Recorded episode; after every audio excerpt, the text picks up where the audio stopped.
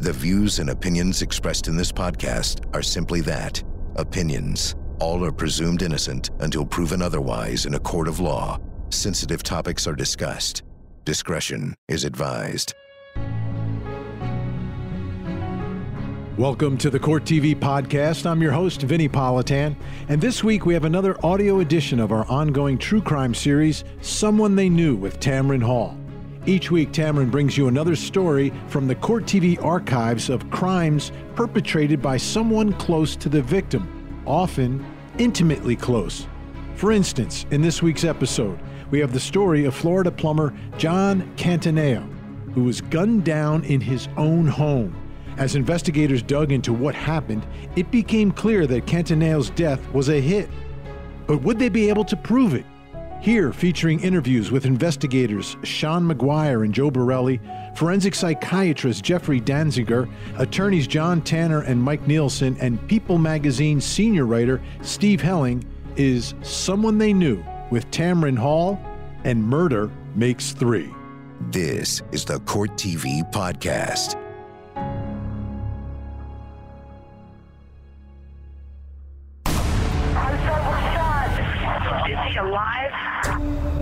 Casings. That was the only physical evidence they had. It was a good thing I threw the gun away where I did because if I didn't, I probably would have shot him point blank right between the eyes. I point blank tell her, I think you did it, and she looks at me and says, prove it.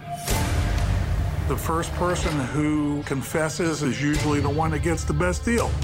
Did he ever mention how much more money he was supposed to get? Thirty thousand. We know it was someone he knew.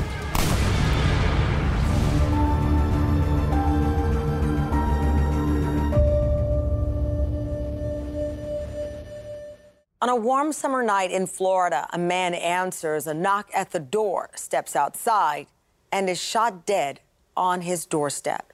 The obvious suspect has a perfect alibi, but through investigative tenacity and a lucky break, police uncover a twisted plot that would lead to more than one person facing the death penalty. Holly Hill is kind of a bedroom community situated between Daytona Beach, which we are connected to on the south end, and Ormond Beach, which we're connected to on the north end. John Catania was a 45 year old plumber. He'd been married to Karen Toby for about four years, had a two year old. Lynn Blake lived next door in the other duplex. She worked for John, and she also acted as the nanny babysitter of John Cataneo's son. I think he was two years old at the time. She was very close friends with Karen Toby, John's wife. In fact, they did everything together. Phyllis Cattaneo was John's mother. His mother was staying with him at the time. His mother was in the house, and there was a knock on the door.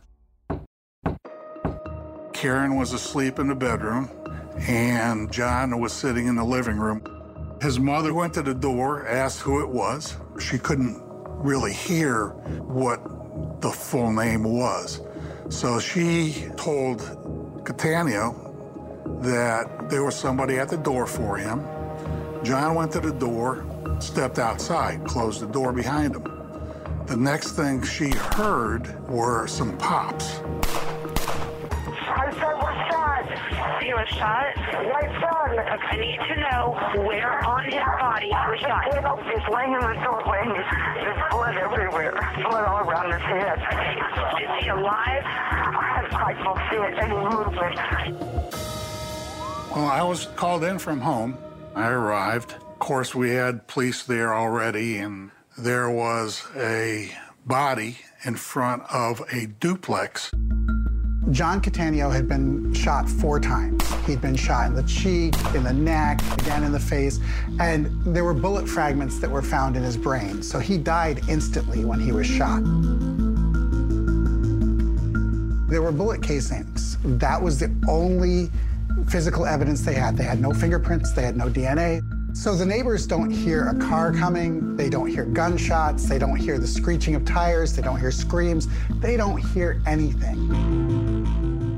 That night, I made contact with Karen Toby, John's wife, with Lynn, with John's mother, and Lynn's duplex.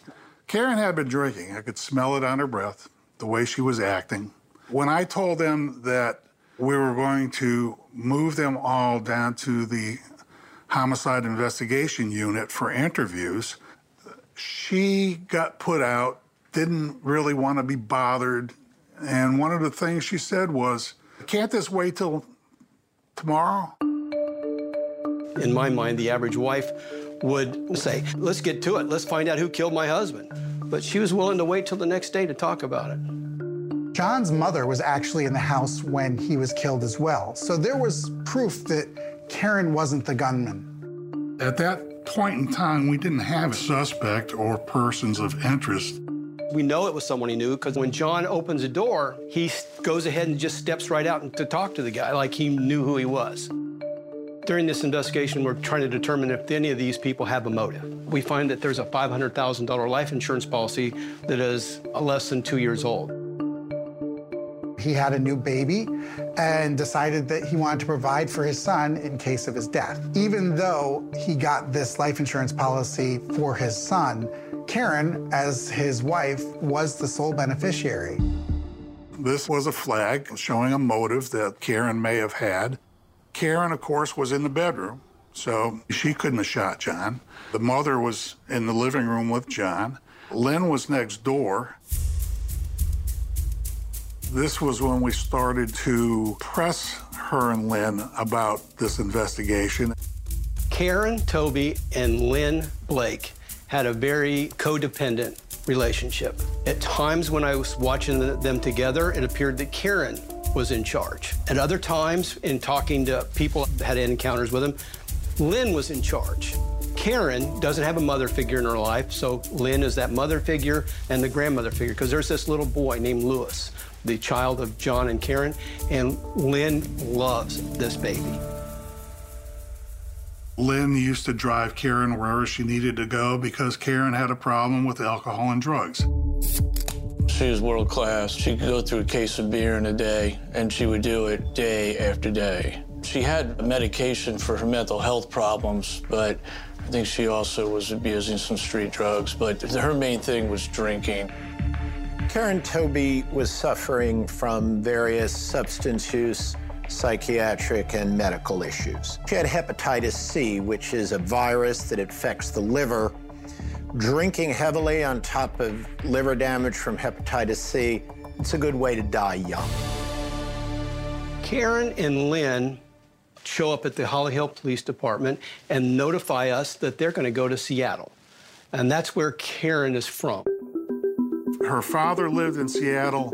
Her sister lived out in Seattle. She went out there. We still didn't know who did the shooting. I get on a plane and I go to Seattle. I show up at Karen Toby's home and ask her if she'd submit to a, an interview, particularly a lie detector test. During that attempted lie detector test, the first one, Karen actually admits to taking several different drugs, and the lie detector operator says this won't work. So we talk to Karen, please come back tomorrow. Let's try it again. Less drugs, please. The next day, she shows up. We do the lie detector. The operator indicates to me that she's trying to be deceptive. She refuses to let me interview her. I point blank tell her, I think you did it. And she looks at me and says, prove it. I said, I will prove it, and I will see you in prison. In the shooting death of Florida plumber John Catania, police were looking at his wife, Karen Toby, and her best friend, Lynn Blake, as possible suspects. Karen Toby's actions seemed suspicious in the aftermath of the killing, but she had an ironclad alibi. Then, a month after the murder, a new suspect emerged. Ty John Cooper was working as a plumber's helper for John Catania. John gave him a job because he felt sorry for him because Ty John was just released from prison. Ty John got into a physical altercation with his girlfriend, Samantha Alexander. There was a call to Ormond Beach about a domestic dispute there at the house. Samantha did not want to press any charges, but she did say that Tyjon is going to go to jail because he killed his boss man in Holly Hill or he had something to do with it. The officer called us and informed us of what was said up there and what had taken place. I get some gifts in this case. I get Tyjon Cooper beating up his girlfriend, and the girlfriend then, after getting beat up and have her arm broke, she decides to tell on him. Well, we think you might have some information. Yes, my boyfriend, um, Tyjon Cooper. Okay. I think they had something to do with, um, the man that got killed in Holly Hill, the plumber guy. I heard the phone conversation, and he was talking to his friend, and he was telling his friend the whole story about how it happened. His wife, Karen, was supposed to pay him or something to do it. Did he ever mention how much more money he was supposed to get or when he was supposed to get? Thirty, thirty thousand. Thirty thousand, when was he supposed to get it? Um, supposed to have been after it happened. This is now a murder for hire investigation now that we get this information from Tyjon's girlfriend. I was like, um, oh, so you did do that? And he was like, um, and he held me down. He told me I couldn't, I had to stop working. He fractured, uh, well, broke my wrist, and he threatened to kill me. She gave us enough where we verified that she had a broken wrist. Tyjon was on parole at the time, and we had Tyjon arrested for the domestic violence. So police go through phone records when they're investigating a crime. And that's how they, they can often draw the lines between people. During this investigation, we received some information from Tyjon Cooper's phone records, and we had interviewed the woman who owned one of the phones that was in contact with him. And during this interview, during one of her phone conversations, uh, she hears some loud bangs. She asked him what the noise was. And Tyjon said, Oh, don't worry about it. I'm just testing my gun. She said, Testing your gun? Where are you? He said, In my backyard. Based on that, I write up a search warrant and we go to Tyjon Cooper's home. And the Florida Department of Law Enforcement's crime scene people process the house. And we find a spent shell casing and a spent round in a flower pot. We collected the cartridge case and sent it to the crime lab. That cartridge case matched one of the cartridge cases found at the murder scene. It definitively connected Tyjon to the scene where John Catania had been killed. Tyjon's in big trouble. Lynn was on Karen's case about running her mouth to other people about things that have been going on. Karen would be drinking and lose control of what she was saying sometimes. As this case unfolds, you can see where Karen is stepping away from Lynn. That's when I started using that to my benefit to drive a bigger wedge between them because I knew that the two were involved and I needed one of them to give me the evidence I needed in this case, and I knew that Lynn was the one. The problem when there's a bunch of people who are committing a crime together is that they can't always keep their stories straight and somebody is going to talk. Who was when he killed John with a gun? I guess Karen was. I wasn't going to.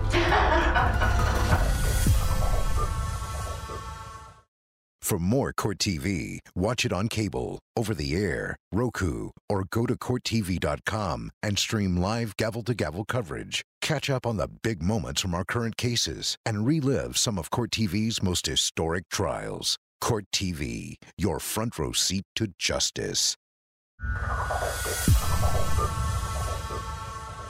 In the shooting death of John Catania, detectives were convinced they had uncovered a murder for hire conspiracy involving three suspects. The problem was they couldn't prove it in a court of law, and none of the conspirators were talking. Detectives needed one of the suspects to crack and turn state's evidence against the others. Sean and I were interviewing Lynn Blake and basically told her, We know you're involved in all this. The truth is, we do have a black guy in jail, and we have seized a bullet shell casing mm-hmm. that is at the lab. we may make a deal with that guy. That's fine. You might have a problem. I'm thinking that you're right now sitting here lying to protect Karen, knowing full No. well, and we, that's probably going to be enough for accessory after the fact. You know, 20, 30 years is going to be a life sentence, isn't it? Yeah. We tell her basically the first person who comes in and confesses and tells the truth is usually the one that gets the best deal. It really didn't phase Lynn. Karen has an attorney. He called us and told us to look at you. I don't know what for. You don't know what for? No. This is hilarious. I know I had nothing to do with this. No? No. You don't know May God strike me dead right where I'm sitting. I don't know. Sean showed her the Florida statute book about accessories and how they could be charged. Read this. Take that home. Might be good for you to read later. It's about accessories and principles and things like that with the law. She calls me the next day, and I bring her down for an interview, and she gives it up. All started last February, Valentine's Day. John just blew her off. He said, You don't deserve a Valentine's Day card. And at that point, Karen was clean and sober. He said, By the way, I'm taking Lewis and we're, we're going. We're going to go to New York and live. That was when Karen and I both started asking around to get a gun. According to Lynn, there was a family reunion that was going to occur in Georgia. And it was her belief and Karen's belief that this reunion was going to be a point in time where John was going to take the baby away from her and at that same time have her committed for her drinking and drugs. So it was, this was the impetus for, for killing John. Tyjon was at their house several times. Lynn said that Karen approached Tyjon about getting a gun. She was talking with, with Ty, so she asked him, Can you give me a gun? And he said, What for? And she told him why. And she told him to kill my husband? I don't know if she said those words. I think she said, Well, my husband's trying to take my son from me. Okay. And I've got to stop him. They had met Tyjon out at the mall, and he provided them with a 22 caliber semi-automatic pistol. An envelope was passed, and there was like $2,700 in the envelope. When he handed her the gun, I handed him the money. Let me make sure I understand this right. Originally, the plan was he was going to get you a gun. Who was going to kill John with a gun? I guess Karen was. I wasn't going to. They then take the gun, they go try to shoot it, and it jams every time they shoot the gun. So they decided to get rid of it, and they took it to Mocha Park and threw it into one of the canals there. We didn't find the gun. They went and told Tyjon the gun didn't work and they needed it done immediately because they were going to leave for this family reunion. And Tyjon said, Don't worry about it, I'll take care of it. When was it decided how much you was going to get paid for actually shooting John? She she just told him I'll give you five grand. It got to where it was getting closer and closer to July. And we were panicking because we knew that they got up in the mountains of Georgia, Lewis was not coming back. And Karen talked to Ty again, and he said he could, he could take care of it. And we told him it had to be done before July the 1st. Tyjon said, Don't worry, I'll take care of it. And next thing you know, John's dead at the front door. According to family members, there was no plans to steal the baby away. This family reunion, I, I believe, was a concoction by Karen to help motivate Lynn to do what, what they needed done because Lynn loves this baby. And this baby was going to be gone, and Lynn wasn't going to be in the baby's life anymore.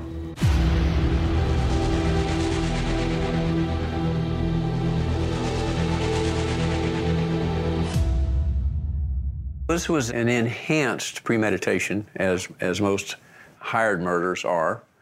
The motivation, uh, of course, for, for the two was financial. She, of course, uh, had the insurance money that was going to become available if she got away with this. And Cooper, the trigger man, did it for money. As a state attorney, I looked at the facts and circumstances of the case and determined whether or not, under the law, the death penalty would be appropriate.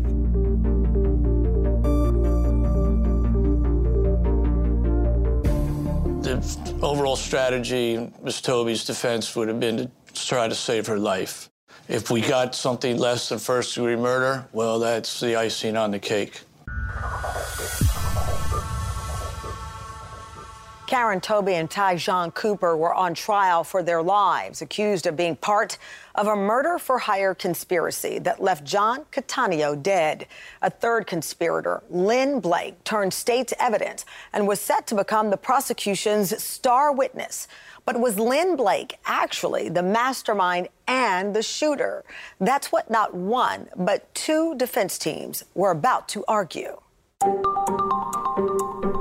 Ladies and gentlemen, you have been selected and sworn as the jury to try the cases of State of Florida versus Tyjon Cooper and State of Florida versus Karen Toby. The advantage for the defense is trying the case with more than one person on trial is the other defense attorneys also battling the state at the same time. So Mr. Cooper had his defense team, Karen Toby had her defense team, and so the two of you can kind of tag team the state. Are we ready to proceed with uh, opening statements? Yes, Your Honor. Morning. This defendant, Karen Toby, hired this defendant, Tyjon Cooper, to murder her husband so she could get her husband out of her life and collect $500,000 of life insurance money. Our defense is to blame Lynn Blake for the crime that she basically used Karen as a dupe. Lynn Blake, she pled guilty to second degree murder. She had a plan. I will submit to you there is evidence to prove that Lynn Blake controlled this thing. You are going to hear testimony that she was the mastermind of this plan. Mr. Cooper's defense was that, same as ours, that Lynn Blake was the one responsible for the murder. On behalf of Tyshwan Cooper, our position is that Lynn Blake walked out of her door in a duplex, walked to the next door, which is not much longer than this jury box, had John Catania summoned to the door, and shot and killed John Catania. Lynn Blake the state's key witness, is a murderess. Lynn Blake was the star witness, so she was telling everything that she knew, but this was part of her deal with prosecutors.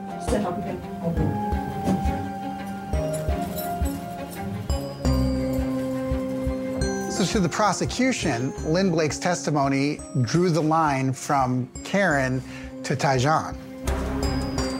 At any point, did you hear a discussion between Ms. Toby and Mr. Cooper about uh, the price or, or how much she would pay him for killing her husband? Yes, sir.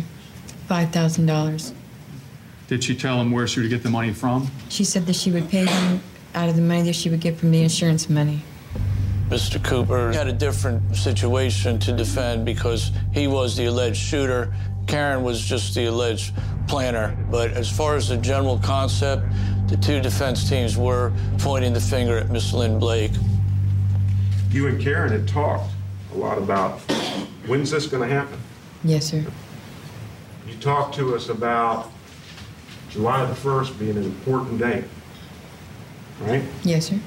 July the 1st being the important date because that's when Lewis was going to be taken away. Yes, sir. You weren't going to stand for that, were you? No, sir. No way in the world you're going to let anybody take baby hmm. Louis from you. Not if I could hit and do anything about it, no. So Tyjon's lawyers said he wasn't the trigger man. It was actually Lynn Blake. And in fact, many times when you had that gun, when you admit to having the gun, you were afraid that you even say it, that you were going to go over and shoot John Catania right between his eyes. Oh no, sir. I never said it like that. Now you're you're you're you're you're misstating my, my remarks. And when he started beating up on her, it was a good thing I threw the gun away where I did because if I didn't, I, I probably would have shot him point blank right between the eyes. But I just I just got to the point where I said, no, I have to get rid of this gun because if I don't, I'm going to kill John myself. Lynn indicated that John was abusive to Karen, but during my interviews with family and friends and other people, the abuse was was Karen against John. John was the kind of guy that would take a slap and a push and and everything else and never react. I am very averse to the men beating on women. You will not stand for that, will you? No, I will not. And you will not also stand for anybody taking baby Louie from you. No, I won't. Not any of the Catania family. Oh no, I, I'm perfectly happy with them being he being. with I them. understand that, but you wouldn't allow any of them to take Not baby in, not in the way that it was going to be done. No. She was cross-examined not once but twice. Once by Tyjon's lawyers and once by Karen's lawyers. You controlled her. No, I have never controlled Karen. You used to store alcohol at your apartment, No, for her. she would go buy it and bring it to my house so that John would not find it. Okay, and you'd let her drink there, right? Yes, I did. keep feeding it to her, wouldn't you? I no, I did not feed it to her. So the question is to what extent was Karen Toby the scheming mastermind here versus a confused, drunken, psychiatrically ill victim of circumstances? Karen is an alcoholic. I would limit her to so much. Period. John would buy her a 12 pack a day, but to that, Karen, that wasn't enough for Karen. Karen had to have more than 12 pack a day. She would go up to the corner and get her own beer and stash it at my house. It's in your best interest to keep her under the influence, isn't it? No, sir. Isn't the truth that you were the one, the mastermind of this whole deal? No, sir. Karen was in a very bad state at the time, barely functional, reliant on her neighbor and co defendant, Lynn Blake, to do many things for her. You don't think it would have been a caring thing to do to say, John, your wife's got a crazy idea, if in fact that's true? No, at the time it, it, it didn't it didn't didn't even even dawn on me to tell John. You don't think it would be proper to It- tell it might- somebody that his life might be in danger? It might have been proper, but but my at, at that point my concern was for Karen and for Lewis. How could you say your concern is for Karen when you're saying that she might be committing a murder? That's your definition of caring? Well, obviously it is. You don't you don't care at all about her. The only Uh, thing no. you cared about was Lewis. In fact, you still have plans. When you get out of here, you think you're gonna get out of jail and get Louis back, don't you? No, sir. Ma'am, can you state your name? Chandela Michelle Gates Yeah, Miss Gates, uh, where are you currently being housed? at Volusia County Jail. Ms. Gates was important to Karen Toby's defense because she was able to have Lynn Blake confide in her when they were in jail together. Did she ever talk to you about her entering into a plea agreement? No, she just told me she was getting probation and she was gonna get out and um get get little get Karen's son and leave. That would be Lewis? Yes, sir. She said she was his legal godmother and she was gonna go and get him because she's getting out on probation. Lynn had confided in her that she would get out little or no time, and then Karen would be in. Mr. Cantanio's dead, and now she's got baby Lewis. Mr. Cooper, did you shoot John Catania? No, sir. Follow Court TV live over the air, uninterrupted. If you're watching television with an antenna, just rescan your channels now to add Court TV and go to CourtTV.com to see the exact channel position and more ways to watch Court TV in your area. Karen Toby and Tyjon Cooper were on trial for a murder for hire conspiracy that left John Catania dead. Both defendants had a right to testify in their own defense, which is always a high wire act in a capital murder case. One defendant declined to testify, the other dared to take the stand. I need to advise each client on the record as to their right to testify or not testify. Ms. Toby, you have the right to testify in your case if you wish to do so. Do you understand that? Yes. Karen was a loose cannon. We didn't know what could happen on the stand. Plus, we're constantly thinking in our mind about the second phase. If we put her up there during her own defense and the jury thinks she's lying, catches her in one big material lie, it's a chance they're going to hold it against her later. And so we tried to keep her off. Plus, the truth of the matter is, Karen Toby did not want to testify. She was afraid. Your Honor, this time, the defense will call Taishwan Cooper to the stand. Tom Mott made that decision that every defense lawyer has to make in every case. That I would guess that, well, what have you got to lose? Good afternoon, sir. Hey, how you doing? Could you please tell the jury your name? My name's Tyjon Cooper. Was there ever a time when Lynn Blake or Karen Toby approached you about a gun? Yes, sir, it was. Tell the jury about that. Me and Miss Toby ended up in the backyard by ourselves. It came up like, do you know where I can get a gun?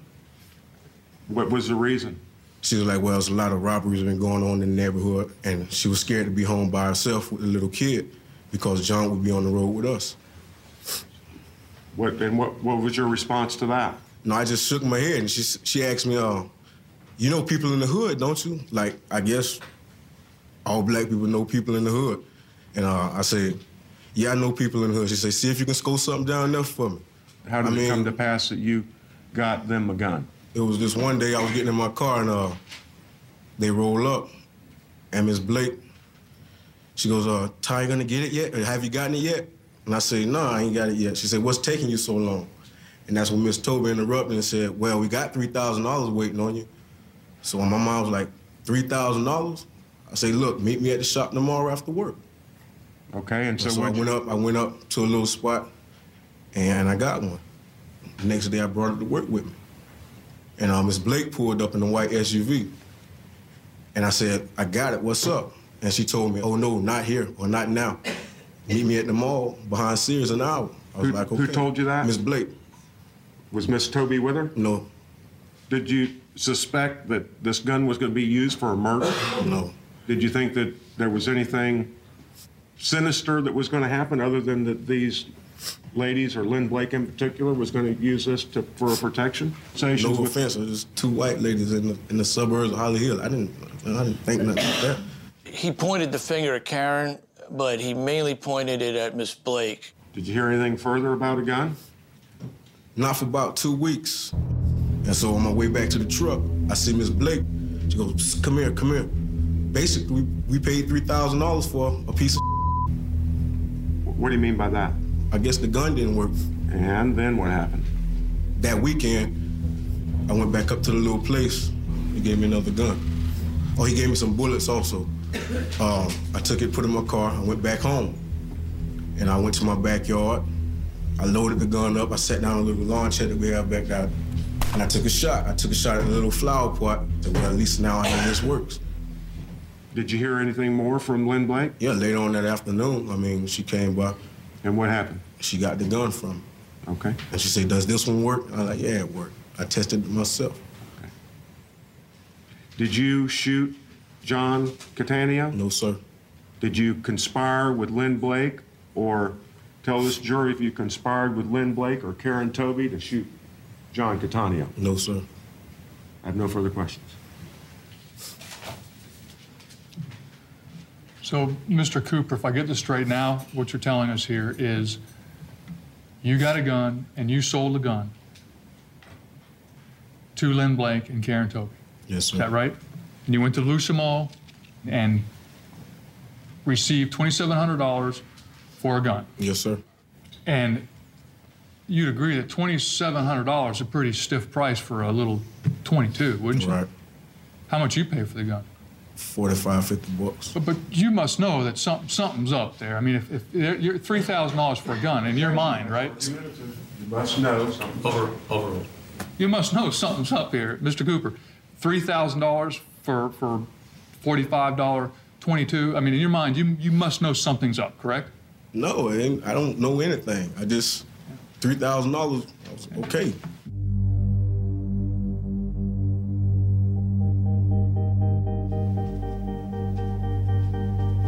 Davis, would you care to, to uh, address the jury? Yes, thank you, Your Honor.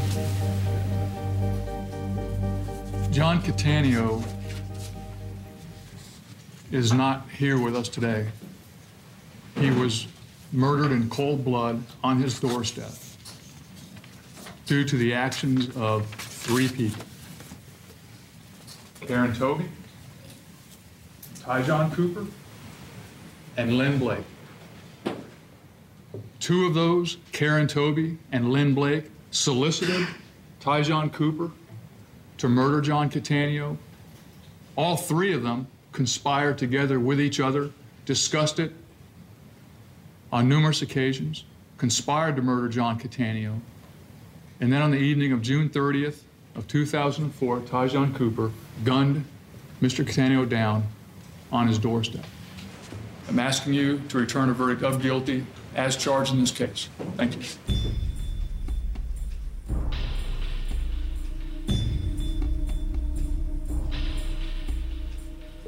Lynn Blake had a motive, and her motive was to get that baby. Now, the only way she can get the baby, and she doesn't deny it, is to get rid of two people. Mr. Cataneo, we know how she did that. She hired Mr. Cooper to kill him. Now she's got to get rid of Karen. How does she do it? She's going to go to the police and set her up and accuse her of planning it and being involved.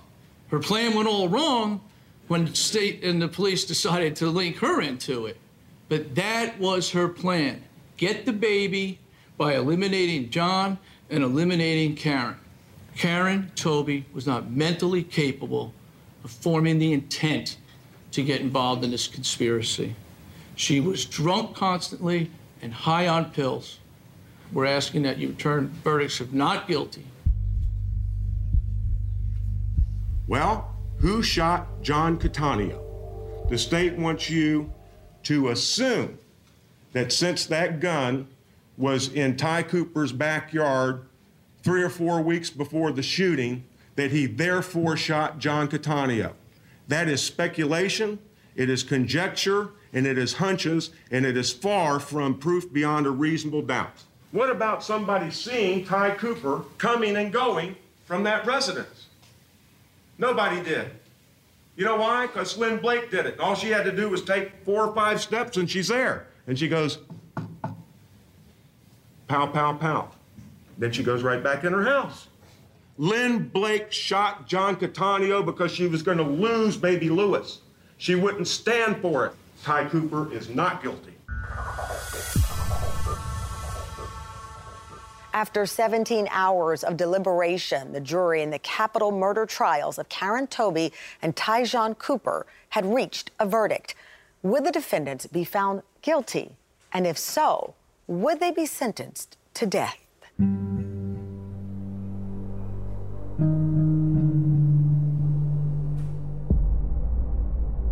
Have verdicts in two case numbers. Madam Clerk, will you publish the verdict in each case? State of Florida versus Karen Toby. Verdict. We, the jury, find the defendant, Karen Toby, as follows Count three, guilty of first degree murder as charged in the indictment. Count four, guilty of conspiracy to commit first degree murder as charged. Count five, guilty of solicitation to commit first degree murder as charged. State of Florida versus Tyshawn Verdell Cooper. Verdict. We, the jury, find the defendant, Tyshawn Verdell Cooper, as follows Count one, guilty of manslaughter without a firearm, a lesser included offense. Count two, guilty of conspiracy to commit first degree murder as charged in the indictment. So Cooper was actually convicted of a lesser charge, which was manslaughter without a firearm, which kind of leads us to believe that the jury thought maybe he wasn't the trigger man after all. He was involved with it, but didn't pull the trigger.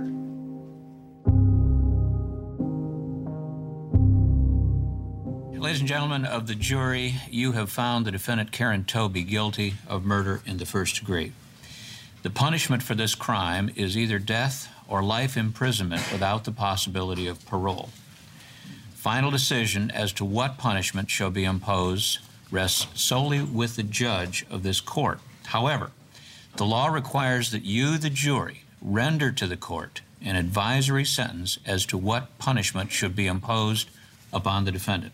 The state attorney's office, they go first, and they present to the jury what's called aggravating circumstances.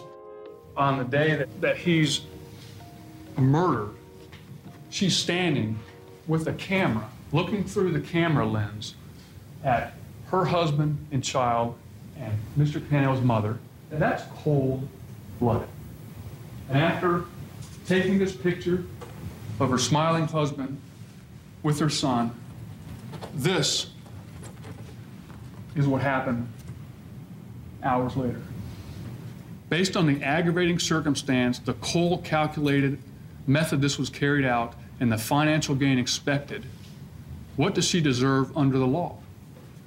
And there is only one answer in the law, and that is clearly this defendant deserves the death penalty. For the defense, your sole job is to try to get the jury to give her life instead of the death penalty. And then in her case, she had a lot of what's called mitigation because of her mental health condition and the abuse that she had been through. Looking at her history, it was ominous that she's drinking at the age of eight, drinking heavily and smoking marijuana regularly by the age of 12 or 13. When you see somebody starting that young, then the risk is progression to even more intense drugs. This is someone who, by the age of 15, told me was using intravenous heroin. By the age of 15, she was a junkie. This is not a good thing for a still developing brain.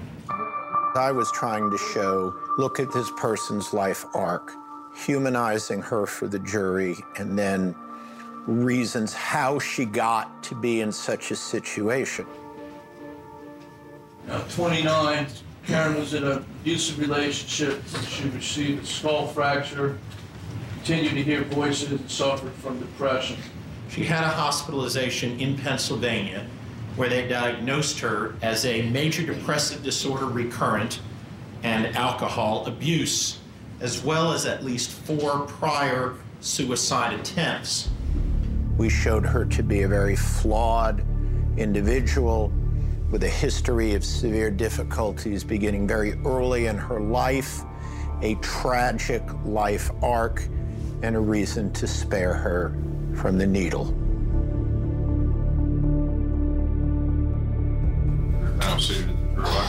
Has the jury reached a determination on the recommendation? Yes, we have, Your Honor. Madam Clerk, will you publish the verdict, please? State of Florida versus Karen Toby. Penalty phase advisory sentence. The jury advises and recommends to the court that it impose a sentence of life imprisonment upon Karen Toby without the penal- possibility of parole. For the defense, the life sentence with no parole is a huge win. She was relieved. You know, she smiled and hugged us, and, you know, but she also was hit with the reality that she knew she was going to spend every rest of her day locked up in a cage.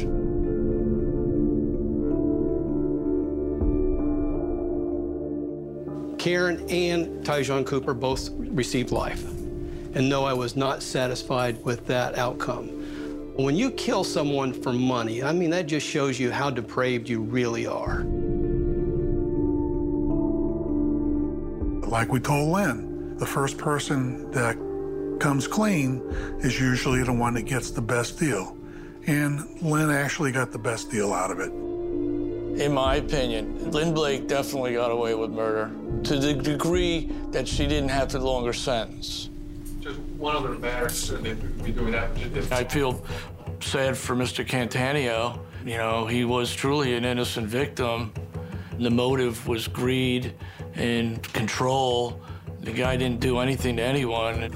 So I feel bad for that. And I do feel good about the fact that we avoided the death penalty for Karen. Prison may have saved her life and extended her lifespan. Using heavy amounts of alcohol with hepatitis C is a good way to die of liver failure. So, given her lifestyle, her medical problems, she will probably live substantially longer in the sober environment where she receives medical care in a prison. So perhaps that is an irony that she will live longer.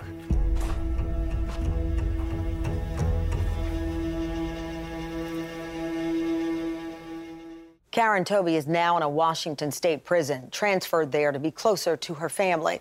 Tyjon Cooper remains in a Florida prison. Lynn Blake served her seven and a half years in prison and was released in 2011. I'm Tamron Hall. Thank you for watching Someone They Knew. There you have it. Another episode of Court TV original production, Someone They Knew with Tamron Hall. You can see the show on Court TV every weeknight at 7 p.m., with original episodes premiering on Sundays at 9.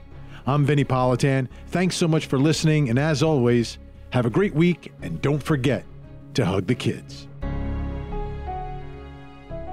This podcast is a production of Court TV.